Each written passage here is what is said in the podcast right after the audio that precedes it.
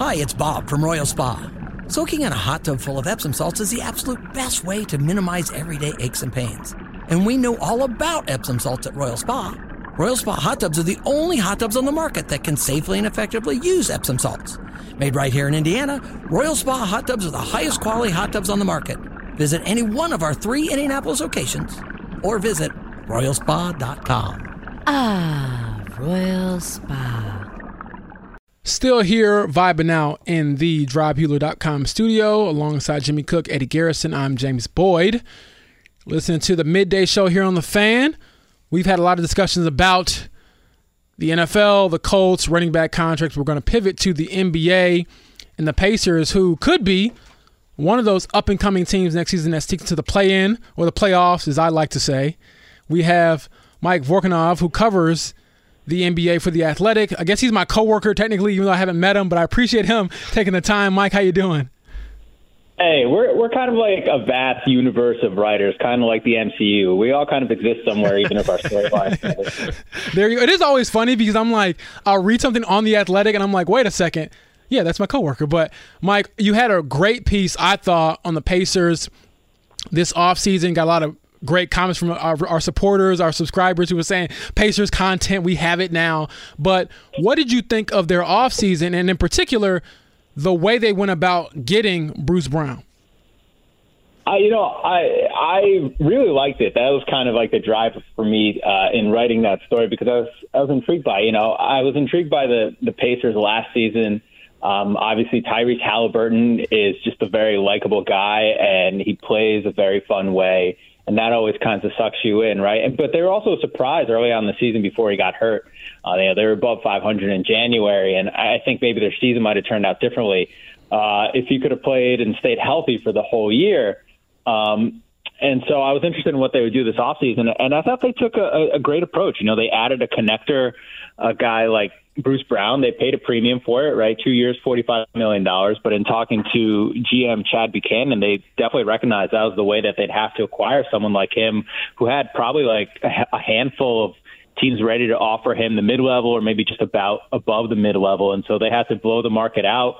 And, uh, you know, that's kind of what a team like the Pacers has to do. And so I thought it was a great start to free agency for them amongst all the other moves they had. Mike, when you look at a player like Obi Toppin, another name that the Pacers were able to acquire for relatively low cost this offseason, uh, why in your mind didn't things work out the way that he would have liked to being a one of the top picks in the 2020 draft in New York? And why should there be reason for optimism for Pacers fans that even if he won't be what he was drafted to be he could be a valuable piece to a young core? So, you know, one of the things that was interesting to me about the Pacers was that they did two things, right? They tried to fix their defense with Bruce Brown. Uh, they had a bottom five defense in the league last year, and that makes sense. You want to fix the big problems that you have. Uh, and I thought they leaned into their strengths, which was playing fast and playing in a style that accents uh, Tyrese Haliburton's strengths. Uh, you know, they they had the, I think the fourth fastest team in the NBA last year, and Obi Toppin is a guy who likes to get up and down the floor. So one of the reasons why I think he struggled in New York, aside from being drafted onto a team with Julius Randle, and so he really only got 12 minutes or so, 15 yeah. minutes or so a game um, during his career, with Randle flourishing into an All NBA level player, and uh, Tom Thibodeau struggling with uh, putting him on the court because of his defense. He's at his best in transition. And the Knicks under Thibodeau do not like to play fast. They're one of the slowest teams in the league and, and that did not suit Toppin's style. And you know, he's a talented guy. He likes to get up and down the court. He can hit threes. He's more of like a kind of a tweener type, not a true four. You know, he can play on the perimeter. He's not going to defend well enough to be a five or a front court rim protector type of guy. But I think in Indiana, he can play uh, with Haliburton, give him a running mate, play with the rest of that offense, have Miles Turner behind him on defense to make up for some of his issues and I think that he'll fit in well um, in Indiana once he gets there because it's a team that'll play like how he likes to play.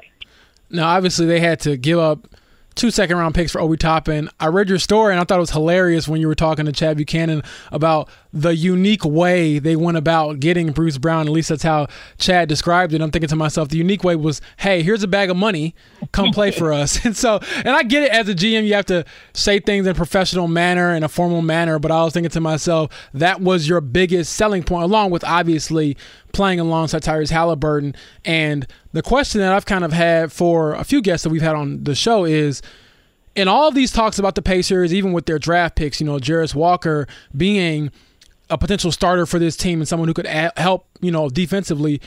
How do you think Miles Turner fits into all of this? Because he's a guy who, for so long, was looked at as trade bait and has been in trade rumors ever since he's been here. It seems like in in, in Indiana, but now it seems like he could really be a focal point to help this team return to the playoffs. And I believe he might be the only guy on the team who's been to the playoffs in a Pacers uniform.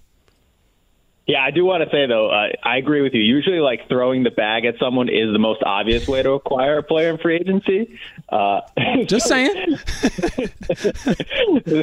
but I, I guess it's unique because you know front offices now especially are just so tied up in like making sure they have maximum efficiency uh, in all their acquisitions right you're not paying too much in terms of like wins per dollar or any of that sort of stuff so it's unique in that way that they maybe like i, I thought it was interesting he kind of said like yeah we kind of overpaid uh, yeah. but that's what you got to do but um, also the team option helps as well so there's a little yeah. bit of like recourse there so yeah yeah and it helps them keep him uh, if they want to long term because they can, you know, maybe decline the team option or they can give an extension on top of it. Mm-hmm. Uh, just all that CBA mechanic stuff uh, that we don't need to get into. But with Miles Turner, I, I think he's vital to this team, right? And we just talked about all their defensive problems. He's the guy who anchors that defense. He's their best defender. He's a rim protector.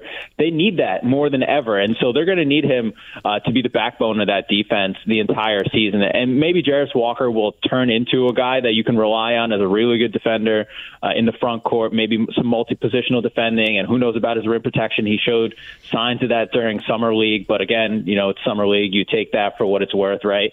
Uh, but I, they're going to need Turner to stay healthy, and it's ironic that now he's in such a vital place for the franchise after they basically spent like the last four years or so with him on the trade market. Yeah, I remember when I asked him a couple years ago when I covered the Pacers for Indy Star.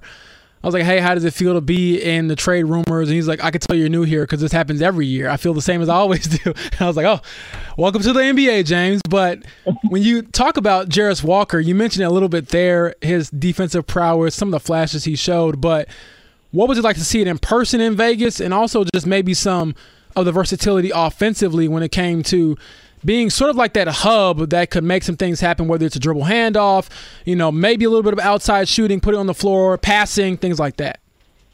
Yeah, I mean the defense came as advertised, right? That was his kind of his calling card going into the draft, and uh, why he became a lottery pick. And he's got that physicality to him.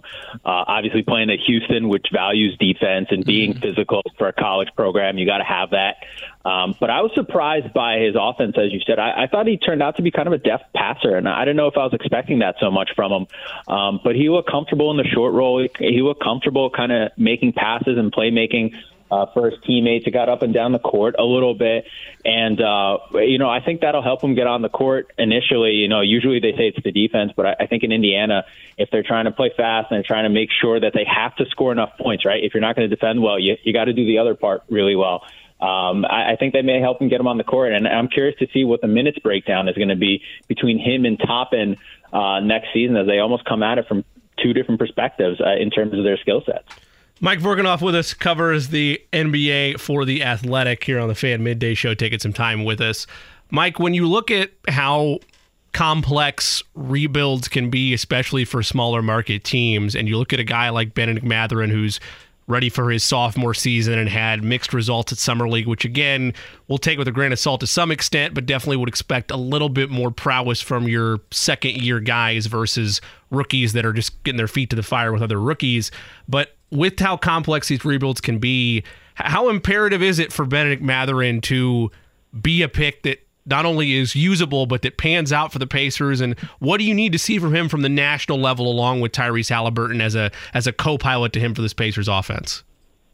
Yeah, I think I mean he's kind of their best uh, lottery ticket, so to speak, right? Like they have Haliburton, and he's turned into a really good player, an All Star, but they need Mathurin to hit and take a big leap forward too, because you're going to need uh, multiple All Stars if you want to be a you know a conference final level team or a consistent playoff team uh, eventually down the line. And so uh, maybe Walker gets there, but Mathurin, you know, I thought he showed some flashes in his rookie year as a you know a very good scorer, if not the efficiency uh, part there as a rookie. But that's also kind of to be expected. Um, and, and sure, the, you know the struggles at summer league, or at least the lack of domination, like you saw from like Jabari Smith, maybe is a, a sign of concern. But we'll see what happens when he actually gets into an NBA game. But I, I think they need him. It, you know, he's vital to their long term term build, right? Like you need multiple ball handlers. You need multiple playmakers in the backcourt who can really create and break down defenses. Uh, and, and he's their next best course for that behind Halbert, and especially with uh, Buddy Hield. I think he has one year left on his contract, and so um, you know Andrew Nembhard obviously played well as a rookie, but I, I think their ceilings are two different cases. So it, you know I'm curious to see where Mathurin comes in next year and what he can provide for the Pacers long term as well. Mike, one of the things that you hit on just there a little bit, and even in this piece, was Andrew Nembhard How impressive has he been considering where he was drafted? I know they really invested a lot of money in him last year. I believe he got the second, I'm going to say the largest contract ever for a second round pick or something like that, at least the guaranteed money. But what do you think of his rookie season and just what he showed in summer league? Because of all the players there for the Pacers, he may have been the most impressive, at least from my perspective. Yeah, and I mean, look, he was so good as a rookie, right? Especially as a second round pick, he just outplayed all expectations. Um, and maybe it wasn't so surprising just because he was an older rookie and he had been in college for a while. But nonetheless, the the value there uh, for when he went in the draft and how he played, uh, the Pacers obviously did well to draft him and, and to bring him into their organization. And so it would make sense that he would play well in his second summer league, as you know. And I think he fills a vital role in that he can be that you know kind of backup point guard, third guard type of guy uh, on the roster, maybe step into a starting role down the line uh, if need be, and just really be on a cheap contract too. Um, even if it's a big one for a second round pick, over in overall in the you know big scheme of things, it's not that expensive, uh, and he can provide a lot of value for the contract that he's on. And uh, you know the Pacers are building a really nice backcourt there, especially with him and Mathurin um, and Haliburton, who's pretty young too. And so uh, I'm going to be curious to see what it all looks like going forward. I, I think they have the versatility with the Hield contract and Miles Turner only having two years left on his deal to also, uh, if they want to, you know, potentially make a, a bigger trade down the line. Look at look at Miles Turner and trade in the same sentence already. but no, uh, we just talked about him as being an important part of the team. I mean, it's fair. It's very fair, and the, and the way that deal was structured, I'm sure the the Pacers loved it because it does give them that flexibility when Haliburton and hopefully Mathurin are entering their prime. But one thing I want to ask you about this upcoming season is are they a playoff team? I know you talked about that with Chad Buchanan. He seems to be like, hey, this is what we're shooting for. We want to be in the thick of things when the regular season ends. So I've been debating it back and forth. Are they a top six team next season in the East? I don't know if I'd go that far. I think they're probably a more likely I'd project them as like a, a play-in uh, mm-hmm. team somewhere in that seven to ten range. You know, the top of the East is still pretty good with you know Boston and Milwaukee and Miami, and I think I'll still put Philly up there, even if they get their Harden stuff figured out, or, or if they don't. And um, you know, Cleveland's pretty good, and, and you know, we'll see kind of what happens in the rest of the conference. Um, I think Orlando could take a leap. I really like what they did, and, and we'll see what happens to Brooklyn with a full season of their current roster. But I would project them more so in that seven to ten range. Uh, but you never know, right? You never know what happens, and maybe everyone has a breakout season all at the same time, and they jump into that uh, five or six seed, and it helps to have a really good coach with Rick Carlisle. Mike, I want us to go big picture NBA nationally in just a second. But first, since we have you, I know you had a piece talking about the way salaries need to be viewed in the NBA, and they should be viewed with the cap continuing to go up as a percentage of the cap instead of dollar amounts. Yes. And, and while I, I know James is eager to dive into that too, I'll let him have that question because my angle for it is how it impacts us locally in a different sport. I know it's outside of your lane a bit, but Indianapolis Colts running back Jonathan Taylor is still on one year of his contract and then could be franchise tag just like Saquon Barkley and Josh Jacobs were for the Giants and Raiders respectively. When you look at the NBA, what, if anything, is the closest thing to a franchise tag like weapon that that teams have when it comes to player negotiations, or, or is there one? I mean, there's nothing that quite has the same kind of ability to stop a player from hitting the market. You know, it'd probably be something like uh, the supermax contract because that can only go to someone who's um, you know been with his team his whole life, uh, sorry, his whole career, um, uh, unless they got traded during their rookie deal. So I, I mean, you kind of see it with Pascal Siakam now. Probably wants why he wants to stay in Toronto is that the Raptors are the only team that can give him that 35 percent uh, supermax contract as opposed to anywhere else. If he gets traded, you get that 30 percent. Uh, and then and you so ask out. that, that is the play. You're not wrong. you get your money, then you spend a year or two there, and then you go where you actually want to go. Exactly. But yeah, that's, that's a discussion of another story. but that that would probably be the closest thing that I can think of to kind of the equivalent of the franchise tag. But I mean, the franchise tag is just so much more um, inhibitive for a player than it is than there is anything in the NBA. Yeah, and as Jimmy alluded to, how important do you think it is, even just for the casual fan? Because I have a hard time with this myself. Like they paying them what kind of money?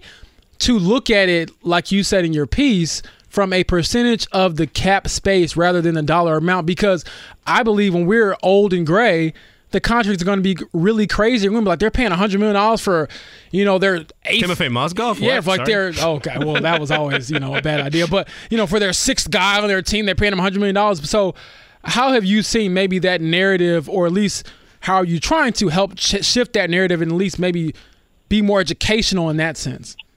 Yeah, and I mean it's you know it's nothing new. Like team execs and player agents have been doing it for a while as kind of the level setting in their contract negotiations, mm-hmm. and I'm sure they do that in the NFL as well. Yeah, I don't know much about the process there, um, but to me, like it's going to be most instructive first with the guys who are earning the max deals. You know, I think there's a chance if if the cap rises the maximum amount, or you know, uh, or even maybe if it doesn't, um, you know, by the end of the decade, like we'll see the salary cap triple from what it was in like 2013, right? So you're talking about tripling in about 15 years. Um, you know, I, I think we'll see salaries approaching uh, 80 million dollars, 80 million dollars by the end of the decade annually for these supermax guys. You know, I wouldn't be surprised if we get to like a hundred million dollar per year player, um, maybe around like a, a decade from now. And so you see that and you're thinking, oh wow, this guy's making eighty million dollars. That's so much money, but it's it's actually right in line with what you know, say Kobe was making uh, thirty million dollars ten years ago, right? Like it's the same percentage of the cap essentially.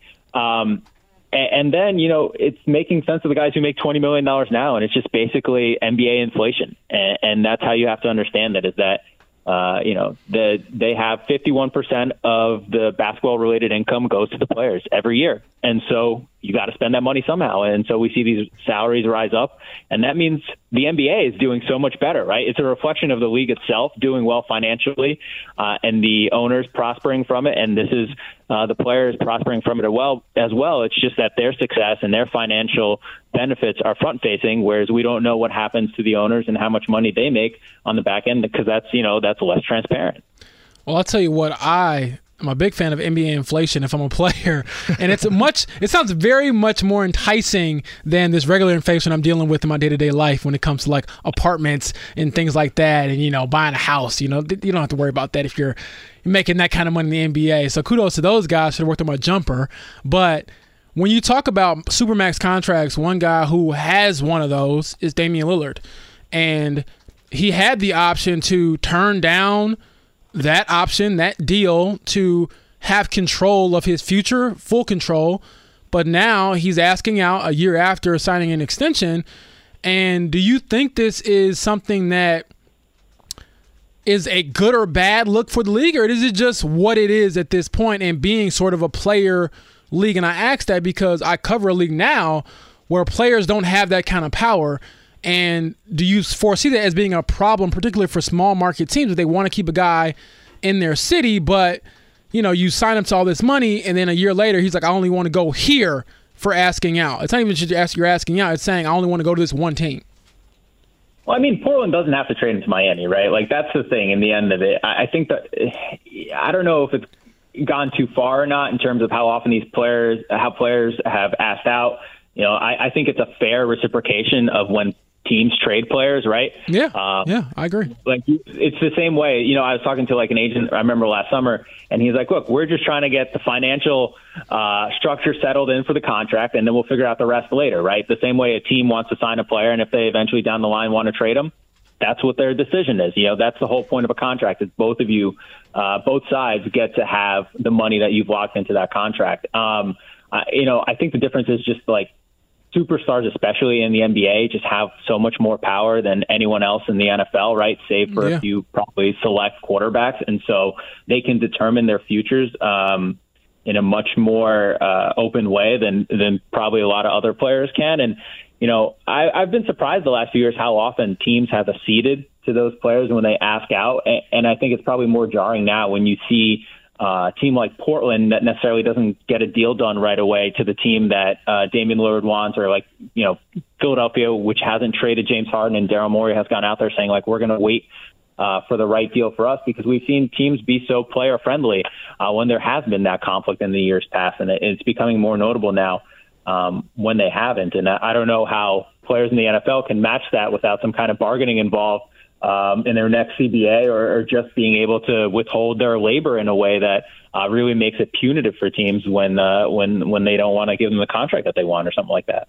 Mike Vorkunov covers the NBA nationally for The Athletic. Mike, you mentioned the ongoing debate, and it's been around a number of different media outlets of how much leverage either side has in these negotiations and whether or not Portland really has potential other offers or other pathways to trade Damian Lillard than just sending him to Miami. There's been debates about, you know, Tyler Herro's value or if they were to do something uh, to acquire Tyrese Maxey in a trade instead. As you look around the league, and you see different reports coming out about where the leverage really is from the conversations you you've had is there a clamoring to get Damian Lillard within potential suitors in the NBA right now, or is it really just Miami knows what they want to offer and they know that Damian Lillard wants to come here, so eventually Portland might have to bend the knee in this situation? I actually think one of the most interesting parts about this Damian Lillard, um, this whole thing, is that this is the first super, superstar trade request that we've seen under the new CBA, right? And I'm curious how that changes or if it resets kind of the expected value um, that teams send over, you know, when they do trade for a star like of Lillard's caliber, right? A top 10 guy in the league. We saw that really get to maybe an unsustainable level uh, the last few years in the league with the Durant trade and the Rudy Gobert trade and just how many picks you had to throw in and good young players. But now having a guy like Lillard who, who will make, you know, I think $63 million in the last year of his contract. Yes. Um, and how painful that is for uh, if you if you you know if that takes you over the second apron um, and what that does to teams. And so that to me is like very interesting to see how teams deal with all of that and how it affects their mindset. And so, you know, I think Miami can make a pretty good deal. Um, you know, they can make a, a I think three picks, maybe get up to four picks depending on Herro and um, you know, what they do with their protected pick to the Thunder, and they can throw in some young players. And, and that's not nothing. I, I think maybe it's been misconstrued as like Miami can offer just a very, very bad trade offer to Portland. I don't think that's true.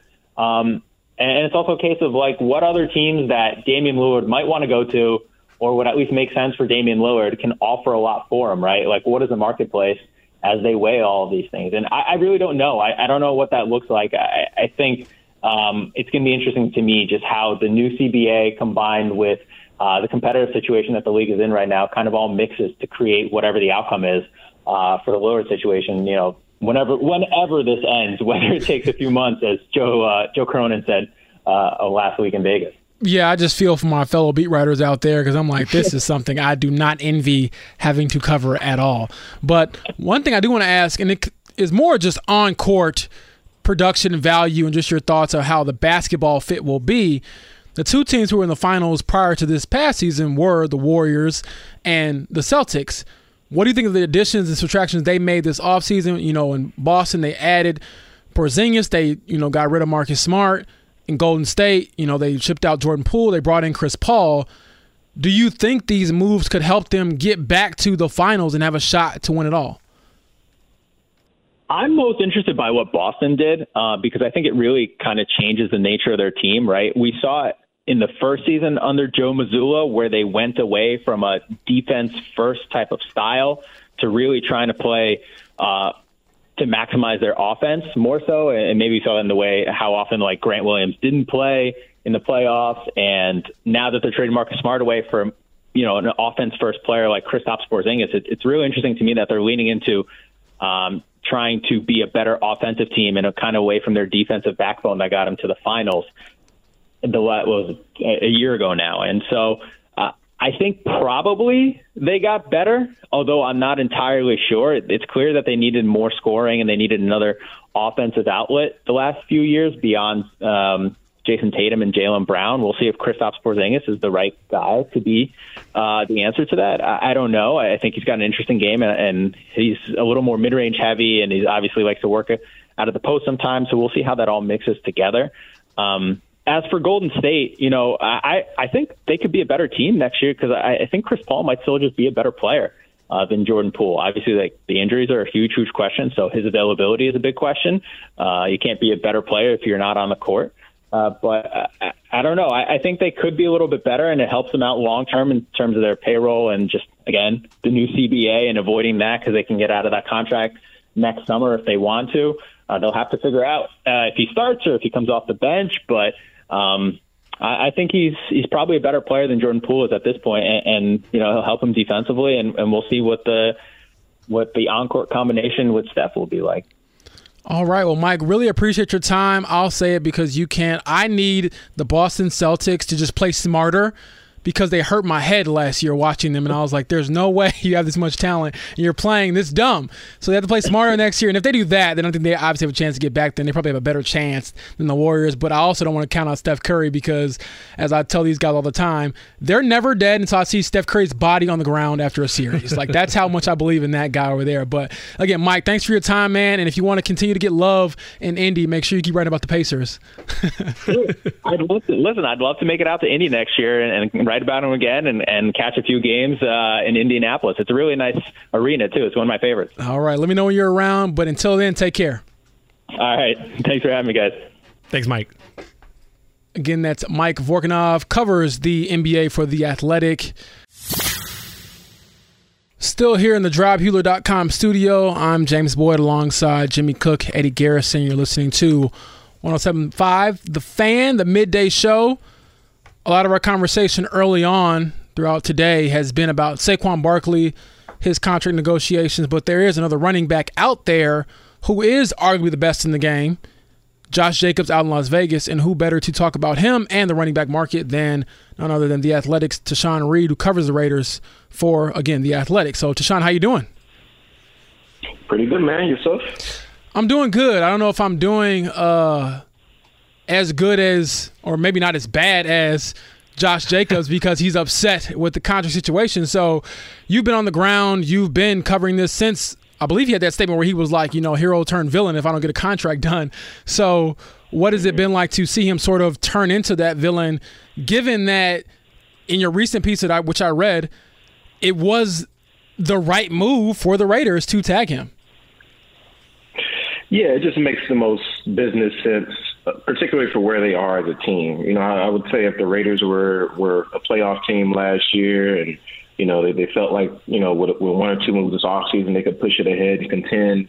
Um, you know, they wanted to keep their, their star running back, as you said, arguably the best running back in the league, happy. You know, it, it would make sense to go ahead and put together an extension. But, you know, right now they're, they're in the midst of a rebuild. You know, they've been avoiding that word, but it is what it is. You know, they went 6 and 11 last season. You know, they swapped out their quarterback, Derek Carr, for Jimmy Garoppolo. They didn't really do too much in free agency outside of that. Um, made some some pretty future based moves in the draft.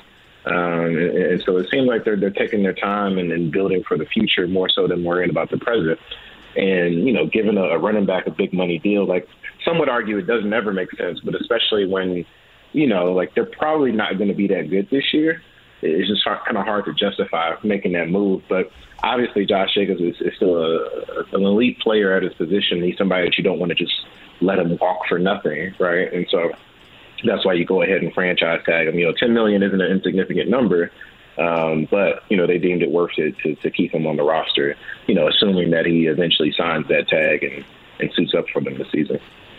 Tashan, James and I are of the mindset that we're not going to overpay for a running back if we were running an NFL franchise. And uh, there's no clean way to say this other than to say I always expect the Raiders to make the wrong decision. Like that's just how I've, grown up. Uh, cars on the table. I, I, happen to root for the Chiefs, so that's a bitter rivalry to begin with, and it's funny to point at them and laugh every now and again. But to your point, I thought this was a smart business decision on their part to not give him a long term, high level, like market reset contract and just play it out with the tag. I know you mentioned the rebuild, but how much of this is a new philosophy within the way the front office wants to attack things and how much of it is well with where their cap space is at other position players they're paying it really wouldn't have made any sense to break the bank for Josh Jacobs um, their cap situation is fine. They don't have much cap room right now, but their their future books are pretty clean. Like as is, I think they're projected to have around forty-four million dollars in cap space next offseason, and they could create a bunch more space by making some moves. Uh, you know, if, if Chandler Jones doesn't bounce back this season, moving on from him, Hunter Renfrow doesn't have any guaranteed money after the season, so it wasn't really about you know them being restricted in terms of future cap space. It's just they just don't don't believe in allocating but so much to their position, which makes sense. I mean, you know, both general manager Dave Ziegler and, and head coach Josh McDaniels came from the Patriots, and you know, as we know, the Patriots are known for you know running back by committee, never really paying anybody, let alone running back, right? So. Um, it, it lines up with, with how they came up, you know, and so it's really no surprise to see them go in this direction. Uh, you know, they did make an offer to, to Jacobs, but you know, the there was a gap when it came to the guarantees, yeah. which you know, like that's ultimately what matters. Like I can, you know, they could say they're going to pay him whatever salary, you know, into the next few years, but if only this year and a little bit of next year are guaranteed, then how much security does that really provide for Josh Jacobs? And you know, like the, the kind of the the theoretical bar for running backs with these extensions is about twenty two million dollars because that would be, you know, how much money they would get guaranteed if they were tagged two years in a row.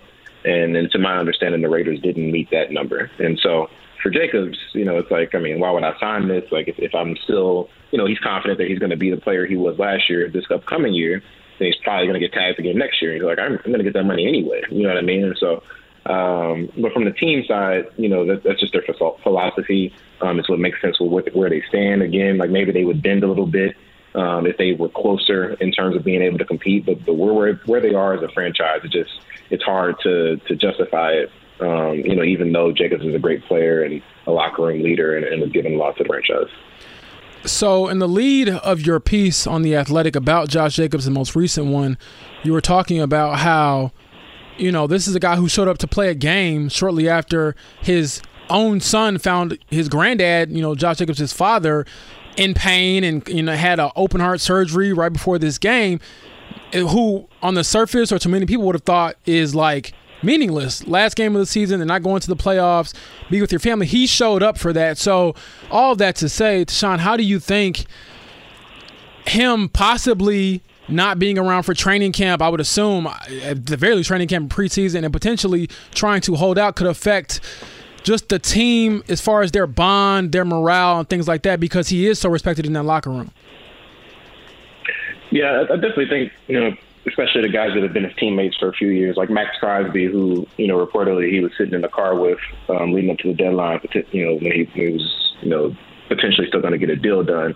Um, obviously, they've been not happy to see you know a guy that they care about and given so much to the team not get rewarded. And you know Josh Jacobs, object, you know he, he did deserve an extension. It's just it didn't make sense from a business standpoint, but that doesn't take away from the fact that he earned every penny that he was asking for. Um, and, and so I, I definitely think it's going to be something that upsets a few different guys. But you know, I, I think we sometimes as media we kind of you know blow these things up a little bit more. You know, these guys aren't going to like not show up because they're mad that Josh Jacobs. Right, I'm trying to get you know, I'm trying to get my like, money too. Yeah, yeah, yeah. yeah well, even like Davante Adams, like a big narrative this offseason was you know with them losing or, or getting rid of Derek Carr and replacing him with a guy like Davante came here to play with Derek Carr. It's like, oh, is he going to ask out for a trade? Is he not going to show up? He's like, you know, like I still got a job to do. You know what I mean? Even if he's not 100% healthy. Now that is something that cumulatively, like you know, last season they had a rough year. Um, you know, in this off season they had an NFLPA survey come out. You know, with players, you know, saying that the coaching staff was essentially pushing them too hard um, with their practice habits and things of that nature, and, and they were too abrasive. then you have things like this where you know Darren Waller gets traded this offseason, Derek Carr gets cut, Josh Jacobs doesn't get his extension, Hunter Renfrow's up in the air. You know, you start these things starting to stack up against each other, and, and if the wins don't start to come, you know, kind of to justify these decisions that are being made, then that's when you can start getting a situation where the roster is like, all right, like what are we doing here? You know, but I don't, I don't think they're quite to that point yet. I mean, they're only one year in. Um, you know, it's just pretty early in the tenure of both Ziegler and McDaniels, but you know, these are the sort of things that will be remembered if things ultimately don't work out from a wins and losses standpoint. Which, as I said earlier, like I, I cover the team, and I don't, I don't really expect them to be too good this season. I don't think many people do either. You know, if they have another rough season this year, you know, toward the end of the season, that, that's something that, like I said, this could contribute to, you know, the team kind of getting fed up a little bit. Tashan Reed with us covers the Las Vegas Raiders for the Athletic. From Josh Jacobs' standpoint and the running backs as a whole, Indianapolis is dealing with this, or at least is on the precipice of dealing with it with Jonathan Taylor, who is going to obviously have a contract year this year, and then depending on if they get an extension done sometime this year, or if the tag game that we just saw Jacobs and Barkley try to fight and lose takes place, the whole other story. But for running backs, is there is there any light? Is there any way to fight this, or is it pretty much just well, next time the CBA comes up, maybe try to negotiate against tags, even though I don't think owners are going to give that no up. But way. I know they're not going to give it up. But but it, it, what is the pathway for running backs like Jacobs? Because the only one we can think of, and Le'Veon Bell tried this and didn't work, is Jonathan Taylor tries to be a foot soldier here, fight this, and inevitably he's going to be in the same boat Jacobs and Barkley are, which is okay if you don't show up, we're not paying you.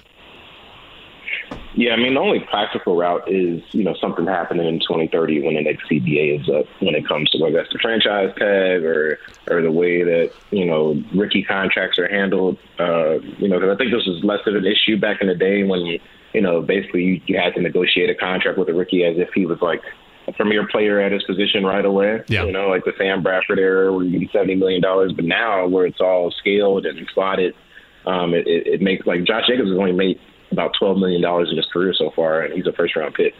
You know, and so um, it, it really just puts these guys in a tough bind. Like, you know, the extreme example, like I, I guess they they would all have to like have like a running back strike. I guess like it's every every every good running back in the league just collectively decides not to play at the same time. Like maybe at maybe then teams would care, but I don't know, man. Like it, it just doesn't seem like there's there's a path for this to get better for them before that next CBA is up. There's nothing realistic anyway. Like it, it pretty much it is. Like you know, like Saquon Barkley tweeted out.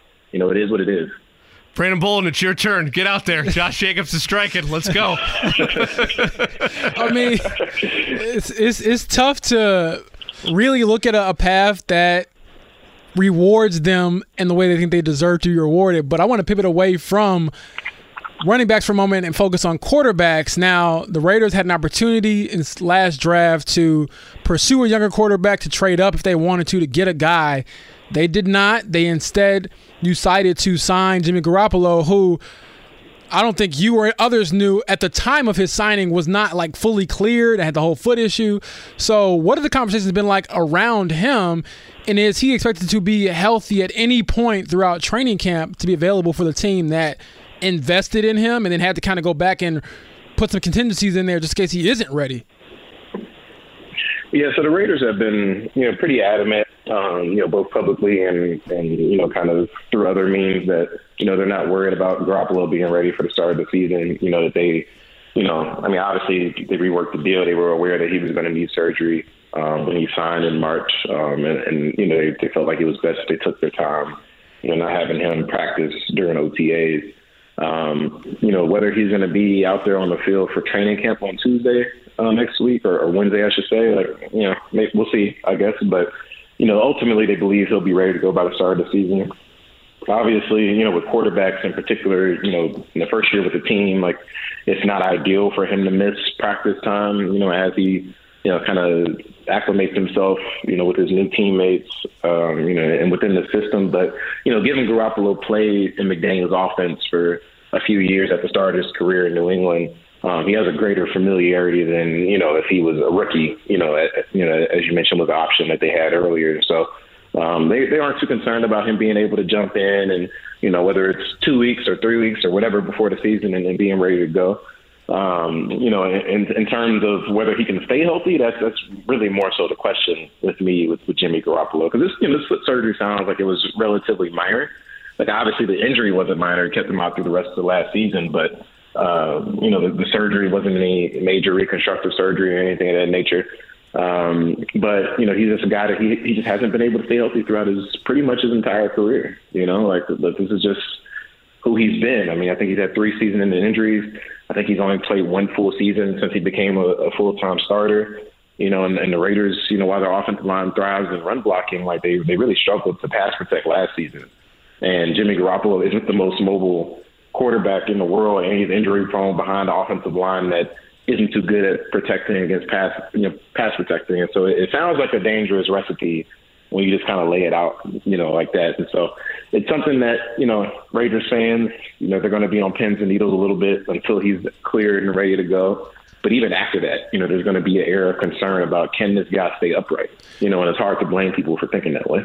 Yeah, I mean, it's so funny we talk about durability and running backs and what they deserve, and it's like, well, if you're a quarterback that's pretty good but always hurt, you can get more money than a running. There's a halo so over your head, James. That's Come just on. that's what it is. So. Yeah. Tashan, I don't know if you know this, but my dad is a diehard Raiders fan. He's been that way his entire life. He's from Chicago, and I, it's a long story, but they were good when he was young. He stuck mm-hmm. with them, and God bless them because they've been, you know, very bad, at least when I've been alive. So, what defines a successful season in Las Vegas for this team?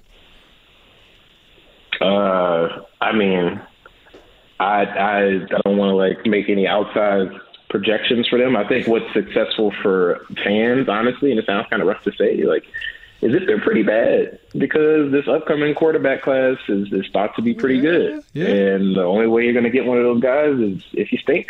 That's kind of how it works. and so, like, yeah, I, I just don't envision this being a team that's going to, like, make it to the playoffs or compete if they somehow snuck into the playoffs. And so for me, like instead of just being six and eleven again and having you know the seventh or eighth overall pick, let the bottom fall out, man. Like be bad, go get a quarterback, and, and you know then you can have some hope and something to look forward to in the future. Like even if you aren't that good in 2024, like you have this young ascending, you know, in theory, quarterback with a lot of potential that you can, you know, groom, you know, with Davante Adams and these other weapons on the team. But you know, I, I think that's it is not success isn't, isn't the word I don't think for a season like that, but it, it might end up being what would set the Raiders up the best, you know, moving forward as a franchise. Gotcha. Well, Tashan, look, I really appreciate your time. I will see you week 17 here in Indianapolis. You know, make sure you bring your coat because it'll be cold, unlike Vegas, which I always love to go to. Now, if they want to make playoff games on the road against the Raiders, I'm all for that. But, you know, the way the league is set up, you kind of have to come here sometimes, too. Yeah. Yeah, I mean, I'm from St. Louis, man. The cold ain't cold ain't nothing. all right, cool, man. For me, but I'll, I'll see you out there, bro. All right, you have a good one. All right, man. You too. Peace. All right. That was Tashan Reed, covers the Raiders for The Athletic.